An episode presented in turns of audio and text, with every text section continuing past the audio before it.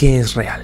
Es una pregunta que ha atormentado a millones a través de las eras. En el hinduismo está este concepto de Maya que nos dice que todo es una ilusión, que la realidad no tiene nada que ver con lo que estamos percibiendo. Esta pregunta se la hizo uno de los más grandes sabios dentro del hinduismo, Narada Rishi. Se cuenta que estuvo meditando mucho tiempo en este concepto de Maya. En medio de su anhelo por conocer qué era realmente Maya, se encontró con Krishna y le dijo, Krishna, sé que tú me puedes explicar qué es realmente esta Maya, qué es esta ilusión que nos envuelve y nos mantiene atados. Sé los conceptos, sé lo que me han transmitido, pero lo que he aprendido no me satisface realmente. Sé que tú me puedes ayudar, sé que tú me puedes revelar el secreto de esta ilusión. Y Krishna le sonríe a Narada, asiente levemente con la cabeza y le dice, vamos a caminar primero, Narada. Después de un rato de caminar con Krishna, Narada se estaba comenzando a impacientar. No quería decir nada porque después de todo estaba al lado de Krishna, le debía muchísimo respeto, pero dentro de sí había cierta inestabilidad de decir, bueno, ¿en qué momento me empieza a decir de qué va esta maya? ¿En qué momento me empieza a impartir la enseñanza? Pero aún así logra mantenerse.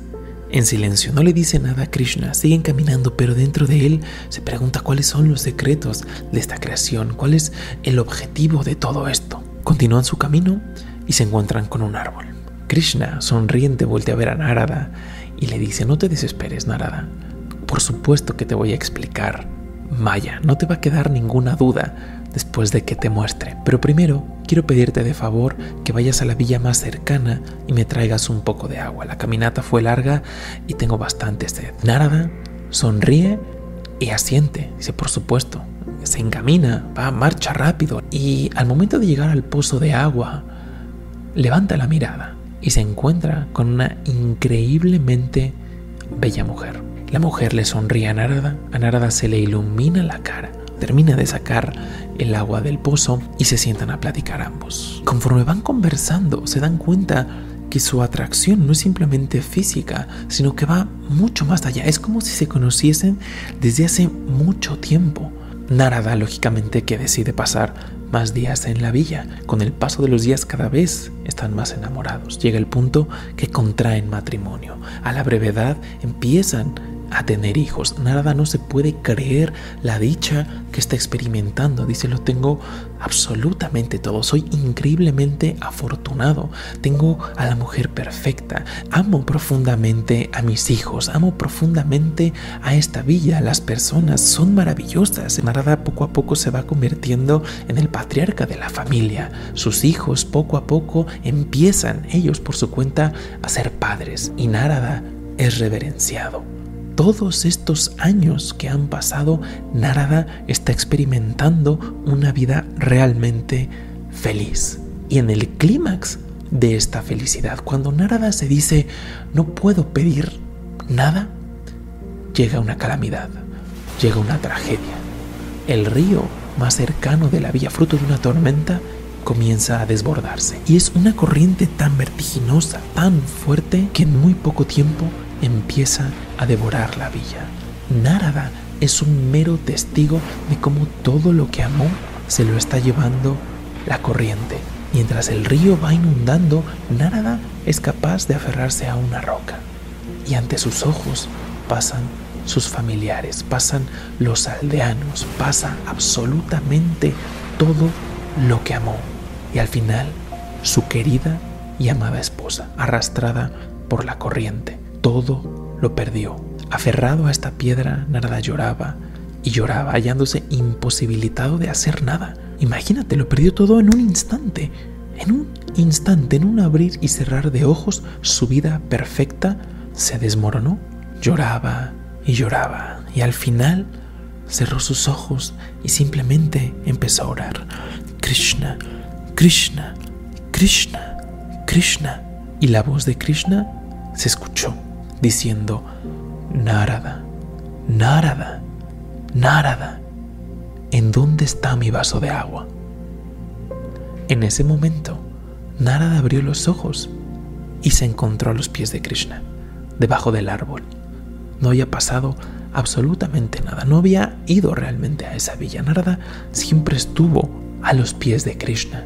Poco a poco, Narada se va dando cuenta de lo que acaba de suceder. Las lágrimas de sufrimiento se empiezan a transformar en lágrimas de dicha, porque sabe que Krishna no le podía explicar, no le podía dar una satsanga, no se podía poner a sentar ahí, a hablarle, a exponerle Maya. Si quería realmente entenderla, tenía que vivirla, tenía que pasar por ella. Pero Krishna nunca lo dejó ir. Siempre se mantuvo ahí, como un mero testigo. Lo dejó ir al sueño. Dijo, bueno, si es lo que quiere, quiere experimentar ese sueño. Yo le estoy queriendo enseñar de lo que se trata Maya, pero si él se, se apega y le está pasando bien, aquí lo voy a esperar. Tengo la eternidad para esperarle. No lo voy a soltar. Jamás en la vida. No me voy a separar de él. Nunca.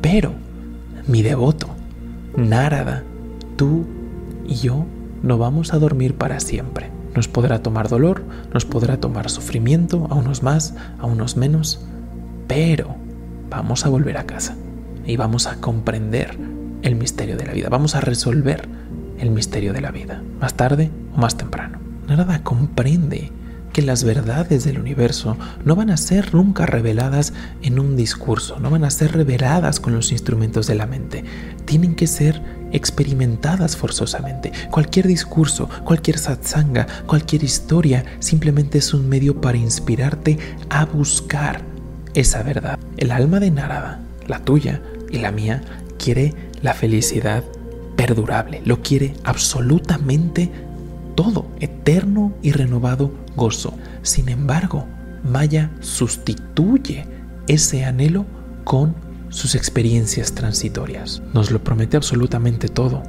pero al final nos damos cuenta que nunca va a poder sostener esa promesa. Si no hubiese sido la calamidad del río, habría sido otra cosa, habría sido la vejez, la enfermedad. Es así como opera Maya. Por eso es que se dice que entre más apegados estemos, más va a ser la cantidad de dolor que vamos a experimentar cuando esos objetos que nos producen felicidad, esos objetos o personas que nos producen felicidad sean arrebatados. Y aquí muchos nos preguntamos, ¿por qué Dios nos hace pasar por estas experiencias? ¿Por qué Dios nos hace sufrir? Los rishis de forma muy poética nos dicen que el alma, que el jiva, es quien decide salir a jugar. Cuando visualizamos a, a Dios, lo entendemos como el absoluto, del cual tú eres parte, tu familia es parte de ese absoluto, pero todos nos hemos identificado con lo finito, con la individualidad. Se explica en diversas historias que hay en el hinduismo que en algún punto de la eternidad la divinidad decidió dividirse a sí misma y tú y yo fuimos parte de esa decisión.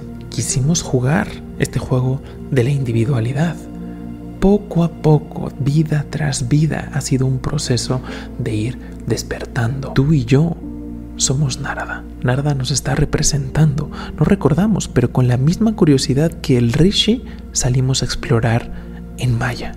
En algún momento, fruto de causa y efecto, fruto de esta ilusión que nos hace ver que el placer lo es absolutamente todo y que hay que huir del dolor, nos identificamos. Nos identificamos con una mente, nos identificamos con unos sentidos, con emociones. Pensamos que de esto es lo, de lo que se trata. Esto nos hizo poner en marcha esa rueda del samsara, esa rueda de causa y efecto, que poco a poco nos fue cubriendo con ignorancia. Poco a poco nos fuimos poniendo esas cadenas que nos mantienen hoy en día atados a la individualidad.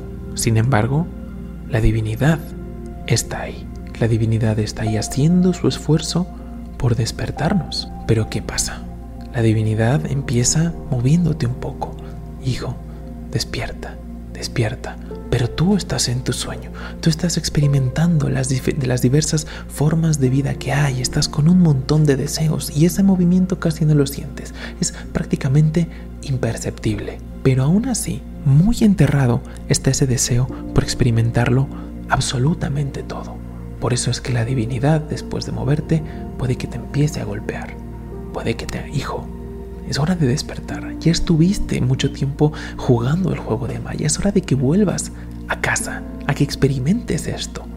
No entendemos y seguimos. Y poco a poco los golpes son más fuertes. Son más fuertes hasta que decidimos mirar Y en ese momento somos Narada, porque nos encontramos de nuevo debajo del árbol de la eternidad, a los pies del loto de la divinidad, como sea que le concibas, como Krishna, como la Madre Divina, como Shiva, cualquier aspecto, como energía, como conciencia, como amor, como tú le concibas, al final esa forma es la que vas a contemplar cuando llegue el momento. Se dice que cuando tenemos prácticas a nivel espiritual es que hacemos un esfuerzo por despertar cuando apenas nos están moviendo. Al final también los rishis nos dicen, Dios se va a esperar ahí el tiempo que tú quieras. Puedes tardarte 10.000 vidas más. Adelante. Hay otros que quizás somos un poquito más impacientes. Para eso está, por ejemplo, el sendero del yoga. Este mismo proceso se dice que fue el que le pasó a Shiva, cuando se armó el mundo, cuando se asqueó del mundo y fue a quejarse con, la, con el aspecto creador de la divinidad, con Brahma, y le dijo, es una porquería lo que estás creando, está lleno de miseria, la gente sufre. Brahma le da un discurso, poco a poco Shiva interioriza y se dice que empieza a bailar en éxtasis. Te voy a dejar ese video aquí porque la historia es una maravilla.